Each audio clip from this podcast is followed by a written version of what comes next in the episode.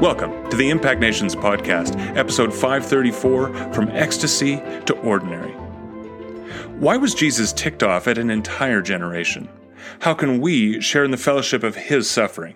And what on earth can we learn from Peter paying taxes by finding a coin in a fish's mouth?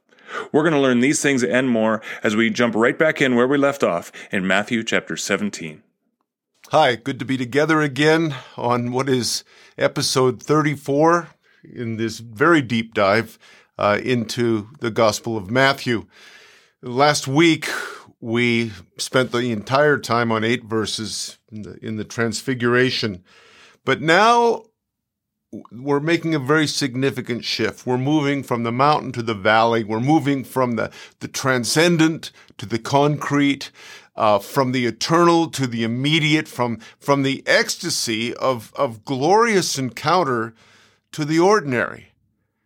And also, as we're going to see, Matthew takes us from the exalted Son of God to the suffering Messiah.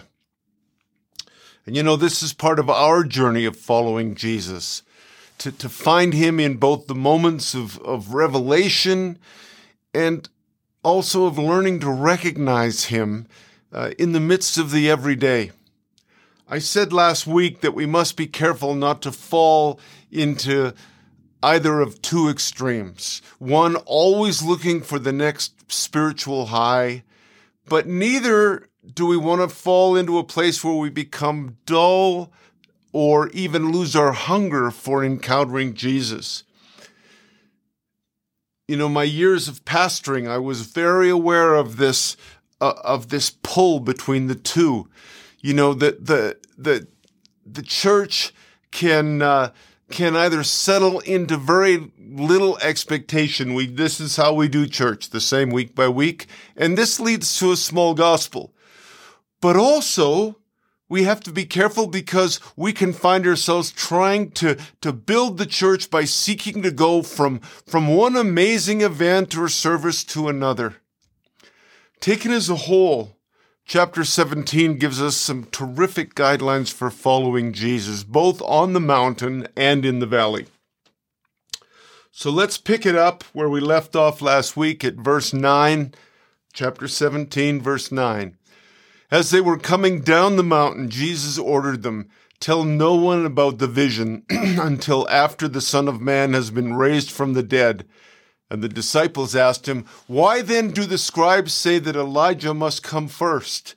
He replied, Elijah is indeed coming and will restore all things. But I tell you that Elijah has already come, and they did not recognize him. But they did to him whatever they pleased. So also the Son of Man is about to suffer at their hands. Then the disciples understood that he was speaking to them about John the Baptist. So he, they're coming down the mountain and he says, now don't tell anybody about what you've seen until after I've been raised from the dead. This is, this is the last time Jesus commands disciples to remain silent. But this time, he's, there's a timeline on it. Only until after the resurrection. Why did he do this? Well, I think there's a couple of possibilities. One, if they were to, to tell everyone what had happened on the mountain, their story would, would stir up the idea uh, that Messiah has come, but the Messiah they expected was a political, triumphant Messiah that was going to get rid of the Romans. And he didn't want that happening. Secondly, without the sign of the resurrection, and you might recall earlier he called that the sign of Jonah, that, that premature disclosure would, would create false expectations that, oh, it's happening right now. And that would be followed inevitably by disillusionment. You see, the crowds expected, and, and Matthew's going to develop this again and again, but they were expecting a victorious Messiah, and so they would never understand a suffering Messiah. Verse 10 the disciples asked him, Why then do the scribes say that Elijah must come first? So, why did the disciples ask this question? Well, it's that this was a question that Jewish leaders in their time and throughout all of the first century, they kept pressing this question to the, the believers, the church, the Christians. They said, well, we haven't seen Elijah, so he can't be Messiah. Now, the three disciples, Peter, James, and John, had just seen Elijah up on the mountain. And they knew that the scribes taught, in fact, insisted that Elijah must come before the Messiah. Now, some commentators suggest that Elijah's appearance on the mountain was the fulfillment of, of this expectation. But I think that's not very likely. Because I think the meaning of the disciples' question goes a lot deeper. See, Elijah was supposed to restore all things. He was supposed to bring peace and order. Well, if that's true, how could the Messiah be executed in such a restored environment? Well, I think this begins to, to get unwrapped for us in the next couple of verses. Jesus replied, Elijah is indeed coming and will restore all things. But I tell you that Elijah has already come and they did not recognize him, but they did to him whatever they pleased. So also the Son of Man is about to suffer at their hands. Then the disciples understood that he was speaking to them about John the Baptist. Well, there's several points to make in this really important passage. It's interesting. Jesus doesn't say that the scribes are wrong. He, he agreed. Elijah must come. They're correct in their teaching. But the problem is they have failed to recognize when their prediction had been fulfilled already. So how did John the Baptist, Elijah, how did he set everything right? By pointing to Jesus Christ, the one who brings peace, the one who brings fulfillment of God's purpose.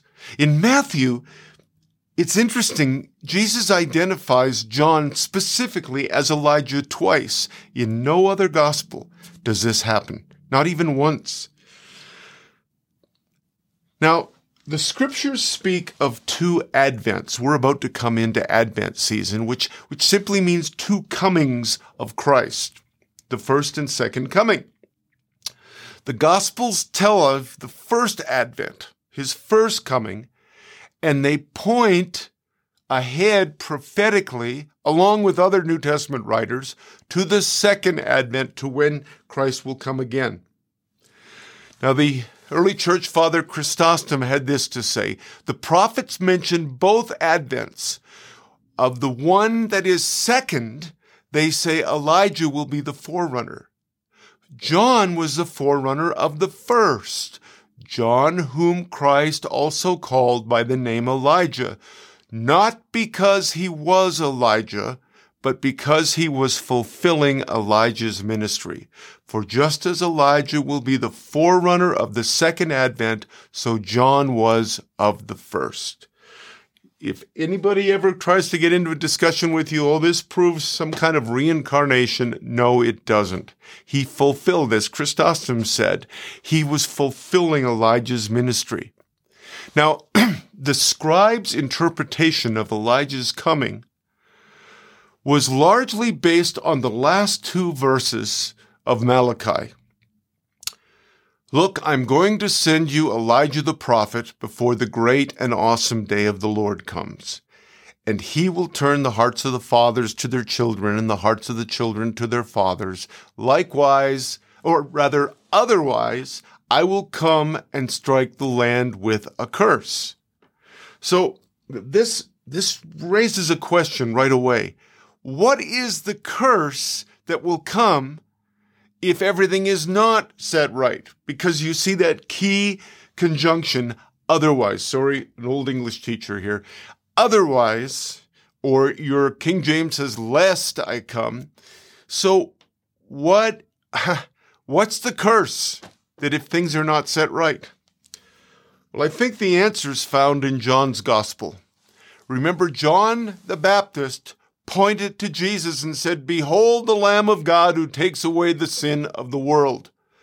The Lamb will take the, the promised curse upon himself.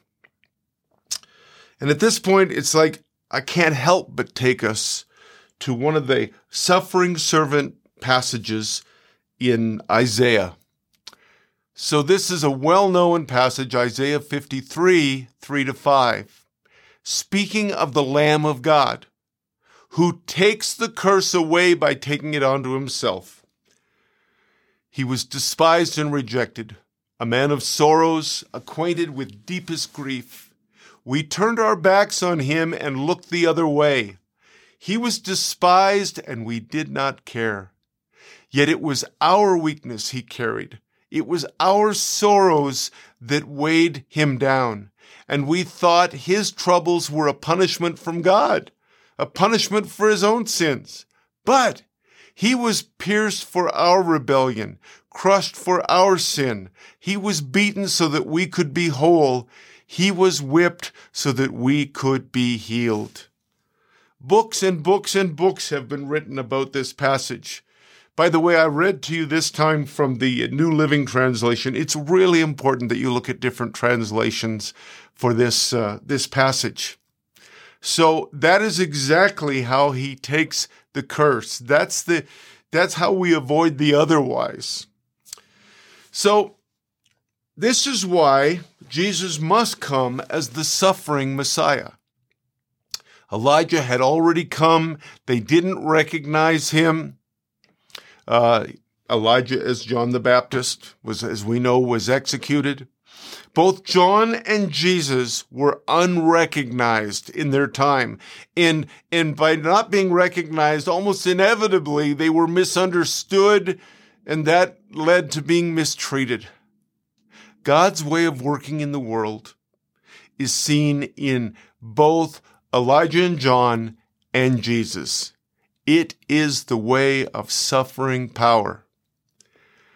You see how packed these few verses are? Matthew is brilliant. He's a brilliant writer. He's a brilliant theologian. That's why we take our time on these things because it's so rich and it's so deep. So again, Matthew reminds us that suffering and rejection by the world are not something strange. As, as he says here, they did to him whatever they pleased. So also the Son of Man is about to suffer at their hands. This is because of the fallen nature of the world. We are in a world that is infected and controlled by what Paul calls the principalities and powers, the powers that be. They have got into the very fabric of this fallen world. That's why these things happen. That's why we should not be at all surprised when suffering comes. You know, we, many of us love to quote. I went to a church that they quoted Philippians 3:10 all the time that I might know him. But the full verse says this, that I might know him and the power of his resurrection and the fellowship of his suffering, being conformed to his death. Folks, the early church lived with such a strong vision of the age to come, of our eternal destiny, that this vision, this confidence, this uh, assuredness, because of this, they were able to, to keep present sufferings, and they suffered. They were able to keep them in perspective. Philippians 3 8, Paul said this For his sake I've suffered the loss of all things, and I regard them as rubbish in order that I may gain Christ. So, we're back to Peter's struggle from chapter 16. And he said, This surely this will never happen to you. As we looked at a couple of weeks ago, Peter could embrace a victorious Christ, a victorious Messiah, but he couldn't even fathom uh, a suffering Messiah. But this is such a strong theme throughout John's, or rather Matthew's gospel. The glorious Son of God and the suffering Son of Man. And we're going to be confronted again, again, and again with this seeming paradox that's going to take us right through to the climax of Matthew's gospel. Well, let's move on to where they come down and they encounter people gathered around a boy who they can't get healed. They can't set him free. Starting in verse 14, When they came to the crowd, a man came to him, Jesus, and knelt before him and said, Lord, have mercy on my son, for he is an epileptic and he suffers terribly. He often falls into the fire and often into the water, and I brought him to your disciples, but they could not cure him. Jesus answered, You faithless and perverse generation, how much longer must I be with you? How much longer must I put up with you? Bring him here to me. And Jesus rebuked the demon, and it came out of him, and the boy was cured instantly. Then the disciples came to Jesus privately and said, Why could we not cast it out? And he said to them, Because of your little faith.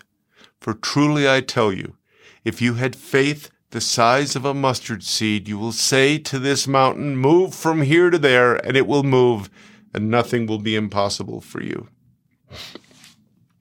So, as we've told you before, Matthew's account is, is more bare bones than, than Mark's. If you want to read a much fuller account, go to Mark chapter 9.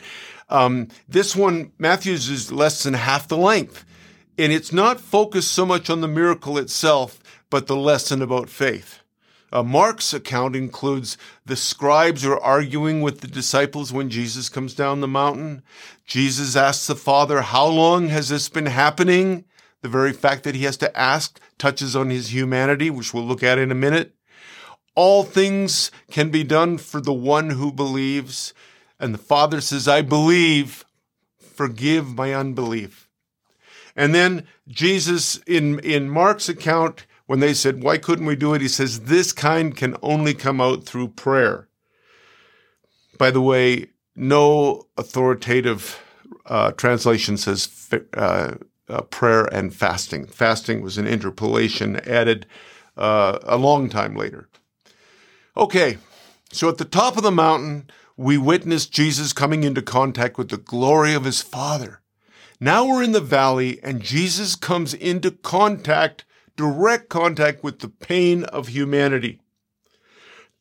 so now we find ourselves, like Jesus and the three disciples, confronted with the almost jolting contrast between the mountain and the valley experience. I want you to notice something. Ever since um, Matthew 16 16, Peter says, Thou art the Christ, the Son of the living God. From there on in, the story is moving us into the future. It's on what is to come, not on the present situation. It's after Peter's declaration that Jesus tells them what is going to come, what awaits them in Jerusalem. That both his, but, but going through his suffering, his, his vindication and glory is going to follow. Um, the, the mountain experience has lifted the disciples out of the present situation and given them a taste of future glory. We talked a lot about that last week. But now, suddenly, they're brought back to the present as they find their fellow disciples in difficulty. They can't be on, focusing on what's going to come. It's right now, it's in their face. Um, you know, from, from the mountain of revelation, they're now in a scene of demonic oppression and human weakness. Jesus has both of those in front of him, the, the, the boy who's demonically oppressed and confronted with the human weakness. And it's interesting. He comes down the mountain and he, he's just, he says, how long do I have to put up with you? There's a clear parallel here that Matthew is fully aware of. The parallel goes takes us all the way back to Exodus 20, 21, where Moses comes down the mountain with the, the stone tablets, the revelation of God, and he's confronted with the sin and weakness of Israel, and he's so frustrated he throws them down and smashes them. The parallel is clear and obvious, and Matthew was very intentional. Verse 14 and 15 When they came to the crowd, a man came to him, knelt before Jesus, and said, Lord, have mercy on my son, for he is an epileptic. He suffers terribly and often falls into the fire and often into the water. I want to today, once again, one of the continued themes and purposes here is to help us read with a greater depth. We've talked about the, the literal reading, uh, the author's intent, the moral reading, what, what we can learn about how to follow Jesus, and the spiritual or water to wine uh, meaning. And one of the ch- early church fathers, Origen, once again uh, takes us deeper than the literal reading of these verses. Here's what Origen says about these verses. The matters regarding the epileptic should be investigated. In other words, go deep. The disease attacks those who suffer from it at considerable intervals, during which time he who suffers from it seems in no way to differ from the man in good health. Then, as if by an epileptic fit, they seem to be seized by their passions and are cut down. Now, here's the spiritual reading. They are seized by their passions and are cut down from standing up, and they imbibe lusts stemming from the deception of this age. Such people are epileptics spiritually, having been thrown down by the spirits of evil, the powers that be, in the heavenly places. And he quotes uh, Ephesians 6:12, which says, "For our struggle is not against flesh and blood, but against the rulers, against the authorities, against the powers of this dark world, and against the spiritual forces of evil in the heavenly realms." Our struggle is not against flesh and blood. It's the powers that be, as I said, that have, have infiltrated and, and absolutely affected uh, our society, our, the, this world. Verse 16. Father's still speaking to Jesus, and he says, And I brought him to your disciples, but they could not cure him. It's really interesting to me that Matthew does not shy away. In fact, he almost puts a spotlight on the continued failures of the disciples throughout his gospel. For example, remember in the feeding of the 5,000, it begins with their failure to recognize Jesus' power or his compassion to provide for the crowds. Their fear in the midst of the storm when Jesus is walking on the water and and he says, Why did you doubt? Wanting to send the Canaanite woman away, remember? Well, they couldn't cope because remember, she brought her, her daughter to be set free. Their misunderstanding of what Jesus was saying about leaven, it's almost comical. He says, Beware the leaven. He says, Is it because we forgot to bring the bread? Why does Matthew record these things? I think there's three reasons. One, to show us that failure does not disqualify us. Folks, the enemy lies to us about this. You're disqualified. You failed. You messed up. That's it for you. Secondly, to show us that in fact failure is the path to growth. One of the things that I, I teach on, on our um, doing the gospel series is that the willingness to take risks will determine our advancement in kingdom ministry. We're only going to grow to the degree we're willing to take risks. There's no way around it. You take risks. And if you don't fail sometimes, that isn't a risk. You know, you, you see Tim on this podcast. He and I used to ski uh, when we lived in Canada every Monday night, the two of us, and we would just determined I wasn't going to let any son of mine beat me and he wasn't going to let his dad beat him. So we were right on the edge. But you know something? We always felt good when we were in the car going home if we'd both had a real good fall because it meant we were growing. We were coming up to the edge of our ability. So I believe that failure is a path to growth and not something to be afraid of. And the third reason Matthew shows us their failure is that our failure pushes us back to the beginning. By that I mean back to the Beatitudes. We talked a lot about this in, in the first number of weeks of this series, that again and again, what goes on for us, our failures, our misunderstandings, pushes us back. Oh, Jesus. Blessed are the poor in spirit. Blessed are the meek. Blessed are those who mourn. Blessed are the merciful.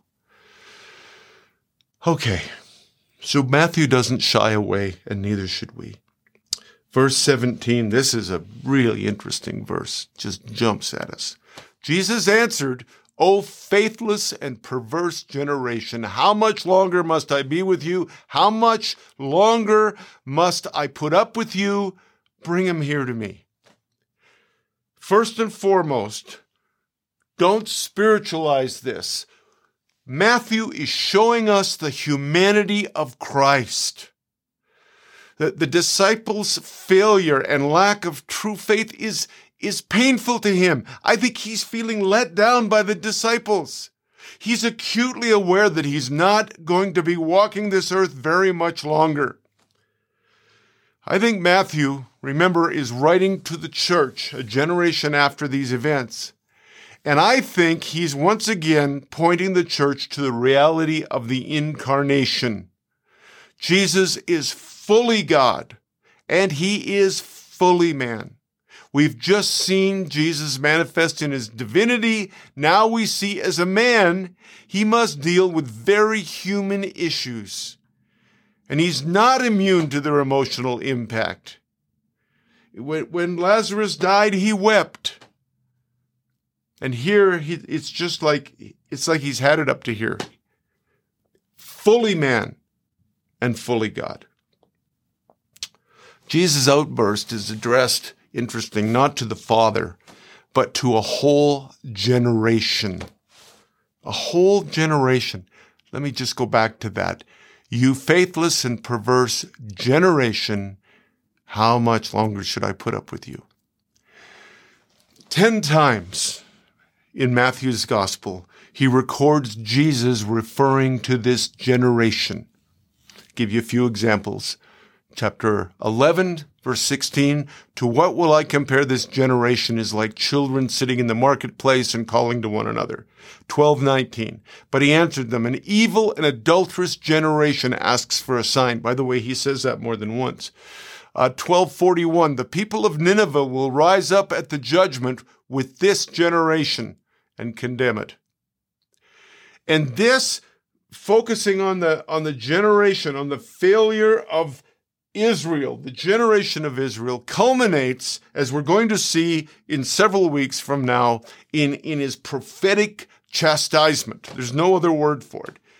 Chapter 23, 34 to 36. Therefore, I send you prophets, sages, and scribes, some of whom you will kill and crucify, and some you will flog in your synagogues and pursue from town to town, so that upon you may come all the righteous blood shed on the earth, from the blood of righteous Abel to the blood of Zechariah, son of Berechiah, whom you murdered between the sanctuary and the altar. Truly I tell you, all this will come upon this generation. The fact that Jesus is castigating, is, is, is admonishing an entire generation reveals how cosmically and how socially he sees the human predicament. You know, we are so enmeshed in our culture and our culture is influenced and controlled by the powers. That's why he called the generation perverse. The Greek word means to distort. So if we look here, Jesus is rebuking the Father. It's clear in Mark's account. He's rebuking the disciples for their lack of faith, and he's rebuking Israel. And he's saying you're accountable because you've had so much given to you, Israel. Now, there's a warning here for the church in our day not to be unbelieving or faithless, and not to be perverse or distorted. St. Hilary, another church father, he makes a point about this passage. Because the law was soon to be transcended at the cross, Jesus says, O faithless and perverse generation, how long am I to be with you? Those who did not have faith were going to lose the very law they had. Their confidence was in a law, and they were going to lose all of that. And then he says, Bring him here to me. And Jesus rebuked the demon, and it came out of him, and the boy was cured instantly. By the way, the very same words, identical words, with feeding of the of the five thousand. He bring them here to me, uh, the the loaves and the fish. So, in this little verse here, what we see is that whatever our need is, whether it's material or spiritual or emotional, Matthew is telling us that Jesus has exactly what we need. Then the disciples came to Jesus privately. And, and it's interesting that it was private. That's pretty normal, isn't it? After failure. Why could we not cast it out? And he said to them, Because of your little faith. For truly I tell you, if you had faith the size of a mustard seed, you will say to this mountain, Move from here to there, and it will move, and nothing will be impossible for you. Now, I'll bet you've noticed that in the mission discourse in chapter 10, the disciples had already been given by Jesus power and authority to cast out demons. They already had that. So, what's happening here? Jesus says that the reason is their little faith. Now, the, the Greek word refers more to poverty of faith than the size of their faith.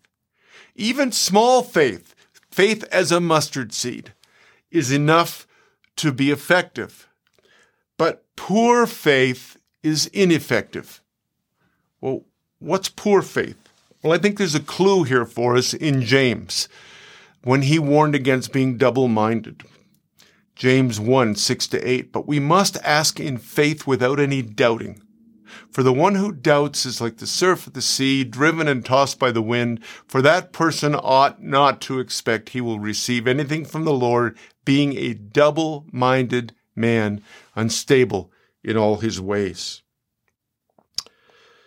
You know, as I as I teach in various places about uh, healing in the name of Jesus, I talk about various foundations, foundational principles. And I said the, the, the underlying principle of it all is expectation.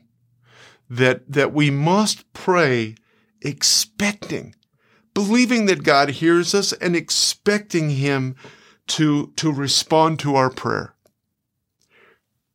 20th century uh, theologian uh, Niebuhr said this, and it's rather ironic. The world is full of half believing unbelievers and of half unbelieving believers.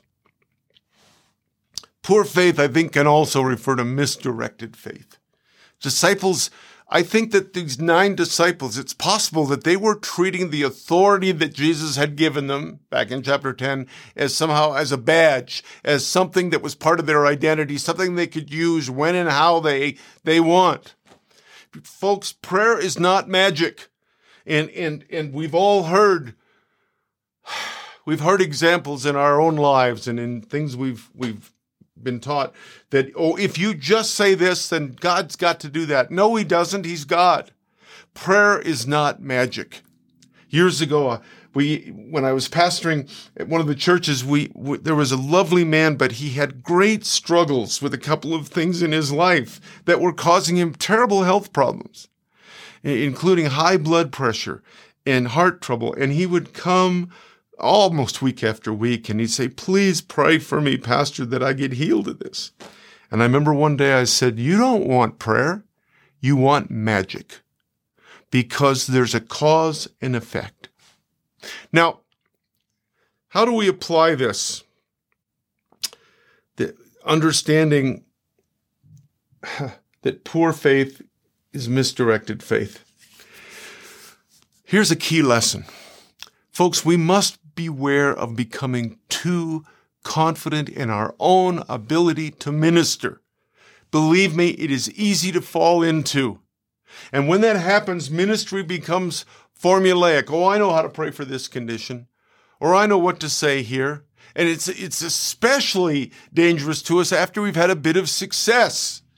you know, that's part of the, the growing, the growth curve as people begin to step out in in ministry, in uh, healing ministry especially. They get a little bit of success and they think, "Oh, I got this figured."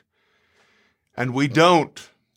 Because everything with Jesus is built upon dependency upon him, upon relationship with him, not our methodologies. So, little faith not only hurts us, it hurts those who are in need of ministry. We must always stay close to Him. That's why through this series, I keep taking us back to building a secret history with Jesus. The disciples state the problem why couldn't we heal him? Jesus gives them a solution. Truly, I tell you, if you had faith the size of a mustard seed, you will say to this mountain, Move from here to there, and it will move, and nothing will be impossible for you. He's not demanding great faith, only single minded faith of a child, trusting faith. Now, we've taught you before about rhetoric. And remember, it involves uh, often great exaggeration, said for effect. It's meant to, to startle the listener, to, to change their perspective. Contrary to what some of you may have heard, moving mountains isn't literal. He was saying it for effect. In the first century, we know that moving mountains was proverbial saying, just as it is in our time, really, and it just means overcoming great difficulties. It's not to be taken literally. Let's look at something else Origen said, because in this passage, he again takes us deeper. The mountains spoken of here are the hostile powers that have their being in a flood of great wickedness. Then such a man, that is, a man with total faith, will say to this mountain, I mean in this case the deaf and dumb spirit in him who said who is said to be epileptic. He will say, Move from here to another place, and it will move.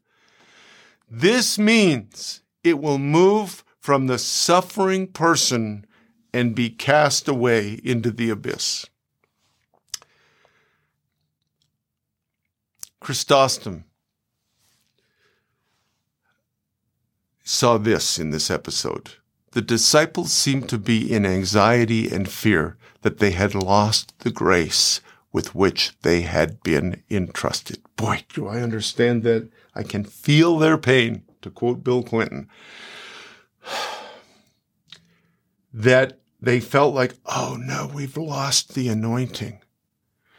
And so, first of all, I want you to see in the very same episode, we have a very different interpretation. One is about uh, the, the demons going into the abyss, that's the mountain. And uh, from Origen and from Chrysostom, um, that he sees in this they were anxiety and fear. So I go back to a point that we've repeated several times. Do you see the richness of different interpretations? There's not one right answer. Now, the second thing I want to point out is the enemy puts this fear in us that we've, we've lost uh, our anointing or it's slipping away. He puts that in us whenever we step out in faith to exercise spiritual gifts. When I stand in front of, of groups of people in open air over overseas, before I begin to invite them to open their hearts to the reality of Christ, I always have the voice. You don't have it tonight. They weren't paying attention to you. Nothing's going to happen. That's how the enemy attacks us. All right? So, so we must not live in that fear. Now we get, uh, we're going to move right ahead to verse 22 because many of your Bibles don't even have verse 21. However, this kind does not come out except by prayer and fasting because it was a later addition. It's what's called an interpolation. We have several of those in the Bible. It was added by someone who was writing who, who felt like they needed to add that for emphasis. And it was added a long time later. So let's move ahead to the next section. Jesus again foretells his death and resurrection as they were traveling, a gathering in Galilee. Jesus said to them, The Son of Man is going to be betrayed into human hands, and they will kill him, and on the third day he will be raised. And they were greatly distressed. This is the second of, of three times that Jesus tells the disciples of his upcoming arrest, death, and resurrection. Hmm. To me, it's fascinating. Matthew is writing all these things, but he's weaving uh, a very holistic tapestry. He never loses sight of his overall narrative structure. So, he tells them again that he's going to be arrested, he's going to be killed, and he's going to rise again. But the disciples, once again, do not understand or seem to even hear or acknowledge Jesus talking about his resurrection. Their thinking is completely dominated by his prediction of suffering and death, and it made them unable to think beyond this to his victory and, and his glory. Let's look at the last section of this chapter, verses 24 to 27. When they reached Capernaum, the collectors of the temple tax came to Peter and says, Does your teacher not pay the temple tax? Peter said, Yes, he does. And when he came home, Jesus spoke of it first, saying, What do you think, Simon? From whom do kings of the earth take toll or tribute? From their children or from others? When Peter said, from others, uh, uh, rather, uh, when Peter said from others, Jesus said to him, Then the children are free. However, so that we do not give offense to them, go to the sea and cast a hook. Take the first fish that comes up, and when you open its mouth, you will find um, a coin. Take that and give it to them for you and me. I, I want to read this. I, I want us to read this with an awareness of, of Matthew's Christological implications. In other words, he's real, revealing through this more of the nature of Christ.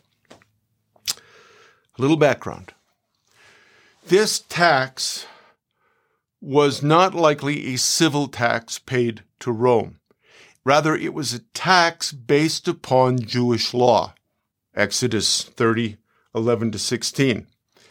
It was an annual tax levied on every Jewish man between 20 and 50. It was the same amount regardless of how wealthy they were or were not. And it was for the upkeep of first the tabernacle, then later the temple.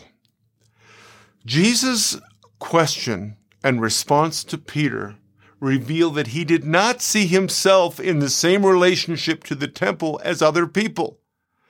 Just as royal sons are exempt from taxes imposed by their fathers, so Jesus is exempt from the tax, the temple tax, which is imposed by his father.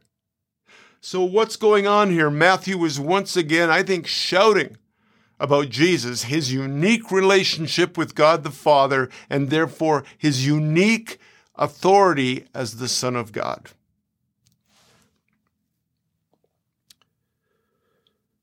The church fathers saw spiritual meaning in the tax and spiritual meaning in Jesus' willingness to pay it. Let's look at Exodus 30, 16. You shall take the atonement money from the Israelites and shall designate it for the service of the tent of meeting.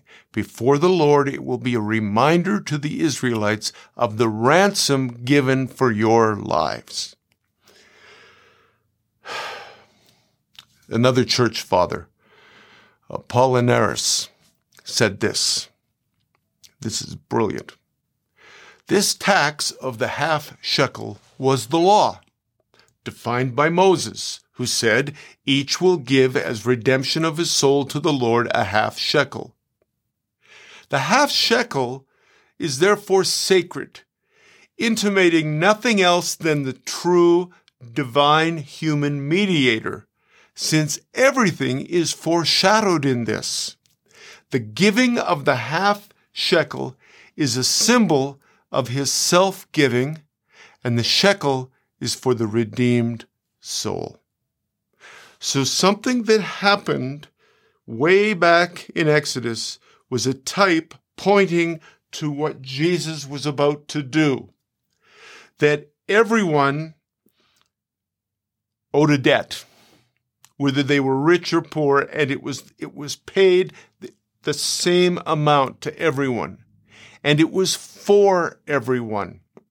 And it was when Jesus, it pointed ahead to Jesus as the mediator, the Jesus who makes everything right. This last sentence again the giving of the half shekel is a symbol of his self giving. He gave freely, even though he didn't have to. Right?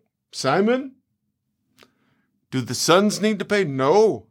Even though he didn't have to, he gave for uh, the shekel is for the redeemed soul. He gave of himself to redeem, to rescue, to pay for all of humanity. Another point. Although he is not obliged to do so, Jesus will pay the tax so as not to offend. Jesus knows the historical religious significance of the temple is going to end within a generation, AD 70. When we get to chapter 24, you'll see how clear he is on that. He knows it's going to end. And the demand for the two drachma coin, the tax, is going to end with it. But that time has not yet come. Couple of things to see here. Jesus never lost sight of the long term activity of the Father. In the midst of all that was going on, his eyes were on the Father and he understood the long term plan. There's a lesson here for us, especially when we're feeling anxious, especially when we're feeling overwhelmed by events. Heaven's perspective. Again, John 4:35 lift up your eyes and see.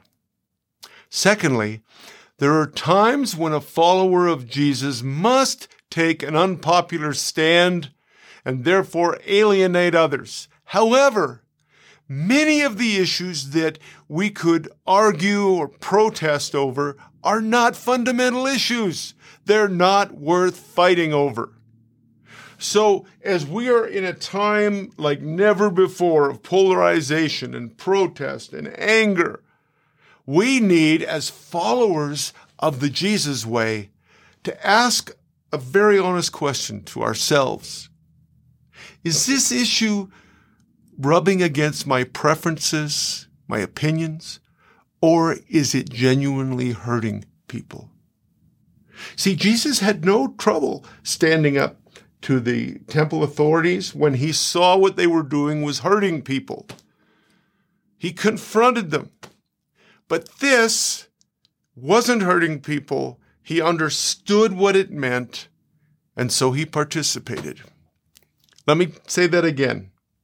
When you are starting to feel caught up, whether it's through the news or through social media or through what's been what's being talked about at the coffee room, although there are times that we must take unpopular stands, before we do, ask is this issue rubbing against my preferences, my convenience, my opinions, or is it genuinely hurting other people? Then he said, Go to the sea. He said it to Peter go to the sea and cast a hook. Take the first fish that comes up, and when you open its mouth, you will find a coin. Take that and give it to them uh, for you and me. The temple tax, by the way, was worth about two days' wages. So it was significant, but it wasn't a huge amount. So why didn't Jesus simply tell Peter to take the money from their common purse? Chrysostom says this, so that in this too he might show that he is God of all and that he rules even the sea. St. Cyril, another church father, he goes even deeper. He sees a deeper water to wine reading because he said, He made the miracle out of the sea so that he might teach us the mystery, rich in contemplation. For we are the fish snatched from the bitter disturbances of life. It is just as if we have been caught out of the sea on the apostles' hooks. In their mouths, the fish have Christ, uh, the, royal, the royal coin, which was rendered in payment of debt for two things for our soul and for our body. Isn't that interesting? Again, just contemplating and going deeper. What are you saying beyond the, the obvious literal and even moral reading here, Lord? Hmm. Isn't that interesting? We are the fish, you and I, snatched out of the bitter disturbances of life. And when we come out, we now have Christ, the royal coin, which has been rendered in payment. So, just to conclude, Matthew's gospel takes us on the journey from the mountaintop experiences we have in Christ to the valley of finding Christ in the everyday. In the midst of this, as we've seen today, I hope, Matthew continues to take us deeper into the mystery of the incarnation, Christ fully man and fully God. And he teaches us what it means when he says, Follow me, whether it's the mountaintop or whether it's the valley. In a minute or so, Tim and I are going to uh, sit down and uh, just discuss some of what we covered today. God bless you. Now what? The gospel is meant to be lived. We now invite you to be a part of the discussion as we talk about how to apply this teaching. YouTube viewers can use the comments section below. You can also email your questions and comments to podcast at impactnations.com. Well, that was really good. You pulled some stuff out of that that I never would have seen in a million years, and I've certainly, like many people, have read Matthew plenty of times. That that last bit about uh, the coin uh, and what you drew from that on uh, how we need to really evaluate what's worth fighting over, uh, and what's worth arguing over, uh, was really, really powerful. And uh, why so are we arguing? That. And why are we arguing? You Indeed. Um, so I've got some questions for you. I should point out the obvious. I, we're doing things a little bit differently today. You're sitting in my usual chair. Uh, I'm sitting in my wife's usual chair. Actually, I'm sitting at my desk at home, uh, and that's because we've got. Uh, uh, the COVID has finally struck the Stewart household here. Uh, yeah. We, we, avoided it for about 18 months, but uh, the kids have come down with it. So they're going to be okay. Uh, they had a few tough days of fever, but they're doing well now. So uh, now we're just riding out our quarantine, and uh, everybody's having a quiet book reading time for half hour, so I can have quiet time for recording. Um, but uh, thanks to Isaiah for working out a way for us to do this. Uh, and now I know how our guests feel when they come on the podcast. Um, so I wanted to talk a little bit about something that's very special that's coming up. A first time ever for Impact Nations is coming up in a couple days. Uh, and so. Uh, before I do that, I, I think I want to just kind of remind people that right now we've actually started our Double Your Impact campaign. Uh, every year, uh, at this time of year, at year end, uh, we uh, find ourselves with some sponsors who provide matching funds uh, in $60,000 worth of matching funds. So every time somebody gives to our Double Your Impact campaign, that gift is doubled. Uh, and what that does is it helps Impact Nations get the job done. you know, throughout the year, we are often fundraising for very specific projects. Uh, and by the way, I mean, we've seen some incredible stuff this year uh, in 2021. Uh, we saw, most recently, we saw another 303 children get uh, rescued out of brick factories and into schools. Uh, earlier this year, we saw uh, 5,000 lives rescued, like literally saved through the supply of oxygen at our COVID Oxygen Relief Center in India. Uh, we have seen hundreds and hundreds. I don't know what the exact number is. Isaiah and I are still trying to add it all up, uh, but I think we're we're well well over 500 graduates of our skills and business programs this year, uh, and seeing those those students um, go on and either find employment almost immediately. Many of them start their own businesses, um, and others, uh, incredibly, uh, actually find themselves back at school because a lot of these these young people that we're we're working with, they've been out of school for years and years and, and never thought there was any way they could get back into school. Um, but because they're getting some training from us, uh, they get some basic literacy back and stuff, and so they can enter back into school. So our skills and business programs have seen unprecedented unprecedented growth again this year. Um, but all of those things, none of that's possible without the incredible Impact Nations family giving. Uh, it helps uh, when you give to where most needed in the Double Your Impact campaign. you're actually providing for us so that we can actually wherever a, an immediate need pops up, or if there's a shortfall in budget or something like that, we can direct those funds. So uh, one of those vocational schools actually was uh, by and large funded uh, as a result of your giving last year during Double Your Impact. So it's it's a huge difference for us. Uh, it's our biggest fundraiser of the year by far. Um, but this year, something new, something special.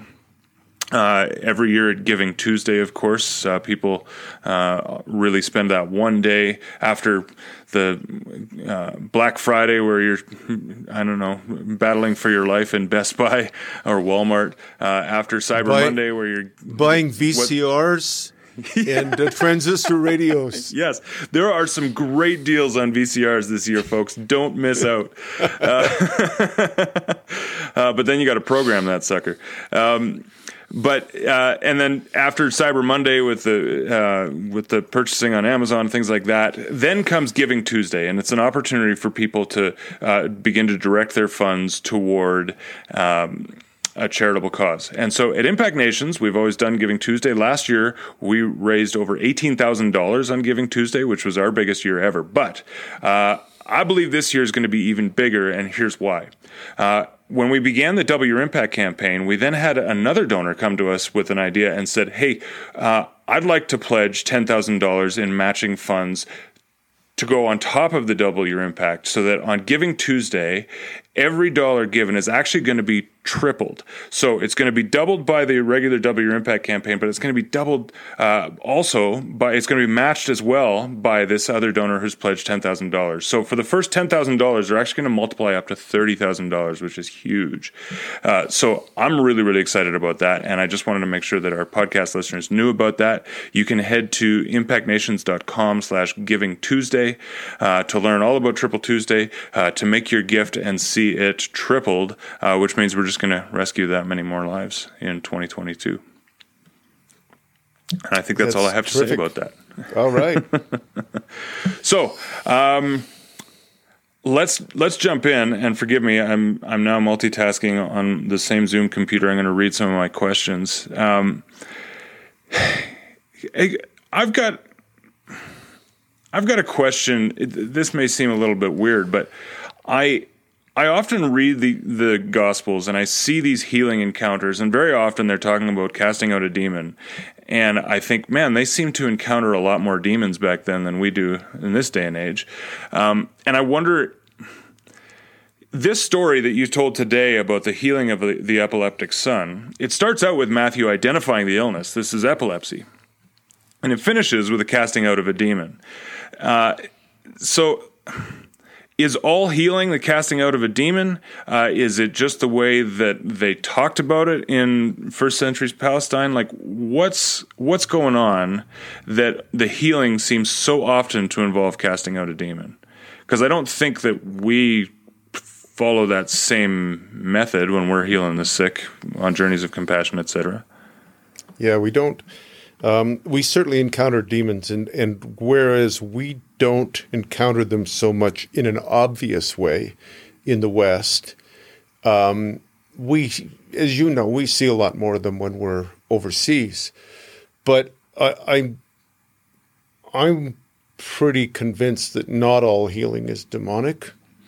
Um, however, there are certain things that I think there's always profound spiritual warfare. Uh, in particular, um, cancer uh, and AIDS, when we've seen, you know, we've seen a lot of healing. Um, we always ask the Lord is this demonic? And in those ones, it seems to be the case.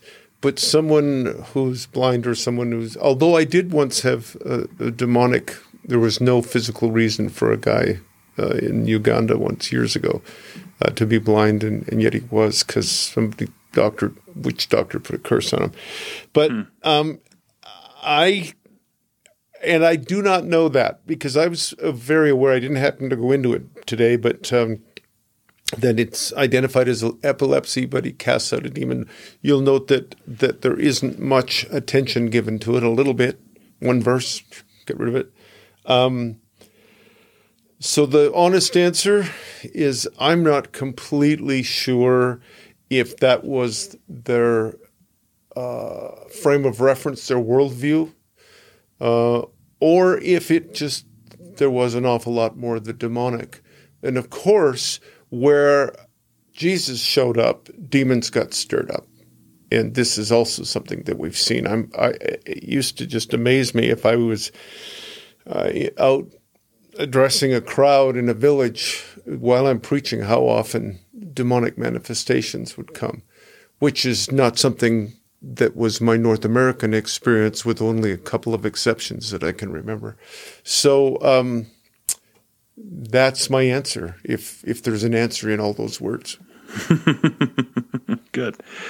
Um, can we talk about the fellowship of his suffering? Uh, you know, you mentioned that that verse in uh, Philippians is often only half quoted. Um, yep. But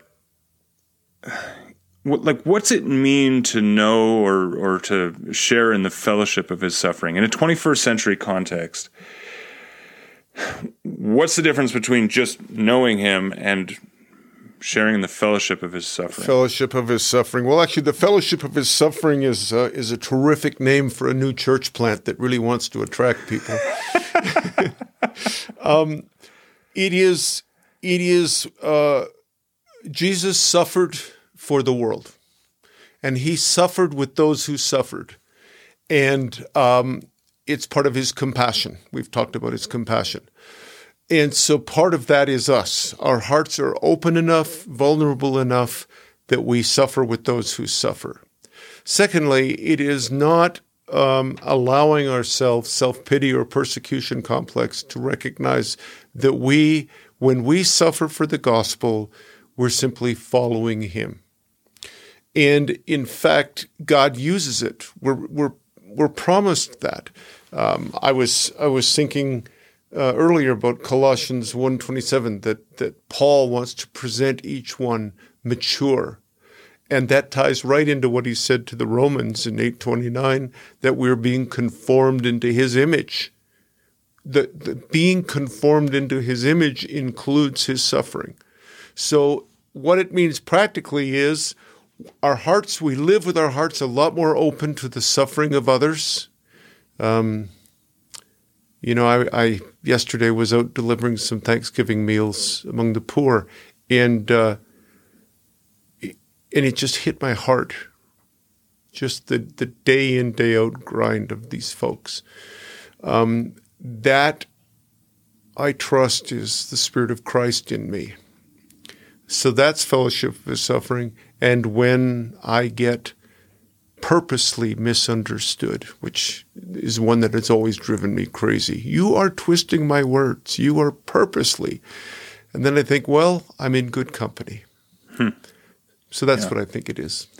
So, what I don't hear you saying is that we should intentionally put ourselves into a place of suffering in terms of like the fellowship of suffering in terms of uh, empathizing and being with the poor doesn't necessarily mean that I'm doing wrong by not intentionally being poor which I, I think that there are those who are called by the lord to sell everything and and and yep. you know live day to day uh, in the grind as you say um, but for the sake of the gospel but that's not necessarily we don't have to live in a way that is intentionally impoverished.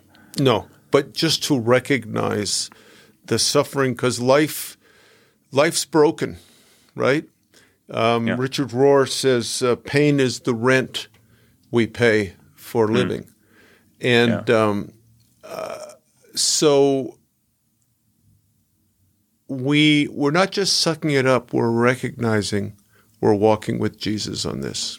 Yeah, and and walking with the poor on this. It's not uh, recognition. I th- I think it, we need to be careful. We're not leaving it at recognition. Like, yes, I recognize that there are people who are suffering. Uh, Identifying with, yeah, yeah, yeah, and and and being with, meeting them in that place, uh, walking with them through it, and being a part of helping to to walk them out of it too, which is a big part of what we do here, obviously. Um, yes. So Okay. Um, there's one other thing I want to touch on, and you you did touch on it, but I want to spend a little bit more time there, which is like why why the disciples don't remember these conversations. You pointed out, like Matthew makes it clear three times that Jesus gives them the full plan. Look, I'm going to. Uh, this is the first time he's mentioned betrayal, but like I'm going to be betrayed, I'm going to be arrested, I'm going to be killed, and then on the third day there will be resurrection. And they seem to get stuck on the first half of what's going to happen, and they clearly forget about the resurrection because you know we know that on the road to Emmaus they've completely forgotten about that bit. Uh, why? And you touched on this a little bit. I just want you to spend spend a little bit more time on that. Why do you think they couldn't wrap their brains around it or they just didn't even remember that part, didn't anticipate that part. I mean, at the crucifixion, I would have thought um, that they'd be like, hey, it's cool. This is step two, but step three is coming. Uh, so we don't need to be afraid. Yeah, that's a terrific question that, once again, I don't have a, any kind of authoritative answer. I've often wondered why is they just it's like mass amnesia. I think that I think that there was too much transition. That the moving from the socio-political Messiah that they expected, like all Israel did, to the suffering Messiah was a huge leap. I've talked about that in two of the episodes, including today. That was a huge leap. And then to go from the whole suffering Messiah to the glorious one, I think they got stuck because they were still processing this incredible shift of understanding uh, of who Jesus is and what he was there to do, and by implication, what they were there to proclaim. I think they got stuck. It was just, it was like whiplash. Um, I also think that there's some things that are spiritual in it that are just sometimes God just closes our eyes. In mm. fact, we need God to open our eyes. Is what it is on different situations. And how often yeah. have we gone? How come I never saw that? Because hmm. the Holy Spirit hadn't opened their eyes yet. Yeah, so and, this needs to inform our prayer life, right? Like this needs to this should be a regular part of our prayer. Like, Lord, open my eyes to see what you're doing. Open my yep. eyes to see what your plan is in this situation, what your will is in this situation, and how what your victory looks like in this situation, rather and, than getting stuck on our immediate circumstances. And remember I said today that the early church had a long-term view. They had they had enough uh, post cross uh, and resurrection. They had a uh, enough of an awareness of of the fulfillment, the long term plan, that they didn't get totally overwhelmed in the midst of terrible persecution and all this because because they saw the long term, they saw heaven's perspective, and uh, we need a lot more of that because. Um, I think we would probably not be protesting and complaining and tweeting um, about the things that perhaps we do we we've got to have heaven's perspective, which is based on knowing the ultimate plan is is the summing up of all things in Christ, as Paul says in Ephesians. Mm-hmm. How do we stay there? Like, what are what are some spiritual practices that we can be engaged in to make sure that we are maintaining that perspective? Well, guess what I'm going to say? Build a secret history with Christ. Let Him speak to you. Um, stay in the Scriptures. Stay in the uh, stay in the Gospels, especially. I know I keep saying the same thing, but I keep encountering folks. Good people love Jesus, but neither of those two elements have taken root in their life, and um, and I think that's how we become like the passage I shared from James uh, we get tossed around, unstable, because we're not rooted in our personal history with Jesus, and we're not rooted in in what the scriptures reveal of Him. Mm-hmm. You know, I insist that Jesus is the Word. I happen to agree with the Apostle John on that, mm-hmm. and the scriptures point to Him. The scriptures reveal Him. So those are the two things that I keep saying. I've been saying them for on and off for 34 weeks, but there's no way around them. There's no way around them. Yeah. Uh, one last thing before we finish, uh, because I want to bring some clarity uh, to this this warning that you had about um, the danger of formula formulaic ministry. You know, just kind of yeah. the, um, thinking of it as magic or what have you.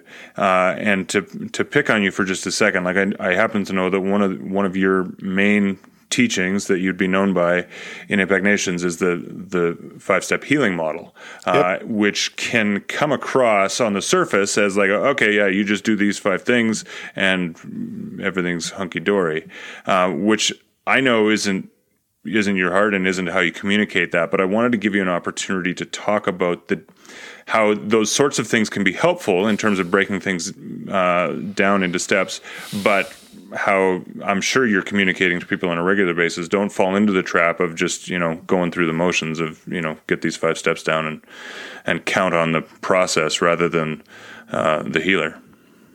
Yeah, well, that's very good. Um, you're absolutely right. What I have, I have the challenge of teaching uh, on healing in different cultures around the world, in different Christian cultures in North America. And so, what I'm trying to do is get some common language, as I usually say. So, we're playing off the same scorecard, you know? Yeah. And so, that is why I give these five steps, because they'll give us a track to run on. But you're right. I, I try to emphasize, and maybe I need to emphasize more. These are tools. This is a track but you've always got to be listening to the Lord. If we just had methodology, if He would let us do that, you know, we'd go into hospitals and empty hospital wards, and it would take about 1.2 seconds to think, man, I'm really anointed. I've hmm. really got it. I've really yeah. got it. He wants us totally dependent on Him. And so, uh, you're right. I've got to be so careful that that's simply a track because we got to start somewhere. But at the heart of it is not finding a formula um, that we just follow. Oh, I know what to do with this one. I know what to do with that one. Um, you know, I told that story a few weeks ago of a friend of mine who the Lord spoke to about spitting in the ground, making mud, putting on. He yeah. says, "You got to be kidding!" And he did it, and a woman's blind eyes instantly opened. And what happened? Same to him as to all of us. Oh, now I know how to minister to blind people and the next yeah. person just got muddy eyes. So um, everything is about total dependence on Him. The scriptures, yeah. the, the New Testament leans into Christ all the time. Dependence. I mean, we could, I could go off for a while on ecclesiology and why why there's different people that are convinced in a Presbyterian or a Episcopal or congregational model. They see it in the in the scriptures, the same scriptures. Why isn't it clear? Do you think that God could have said, "Okay, here's how I want you to set up the church," but then we would have relied on the blueprint and not, mm-hmm. "Oh, Jesus, what do we do in this situation?" Yeah. So all the way through our lives, He wants us dependent on Him. Yeah, and and I think that that's that was one of your points as you were talking about. Uh, what Matthew's showing us about failure, you know, when the when the disciples um, can't get the healing done in this case, just to reiterate what you said, you know, you said three things. It shows us that failure doesn't disqualify us. Uh, failure is a, an opportunity for growth, and it pushes us back to the beginning, to the Beatitudes, uh, to poverty of spirit, which yep. presses us into Him. Uh, yep. And I, that's that's really key. I mean, we could spend a, that'd be a whole sermon right there, but um, I really appreciated what you had to say about that today. So thanks.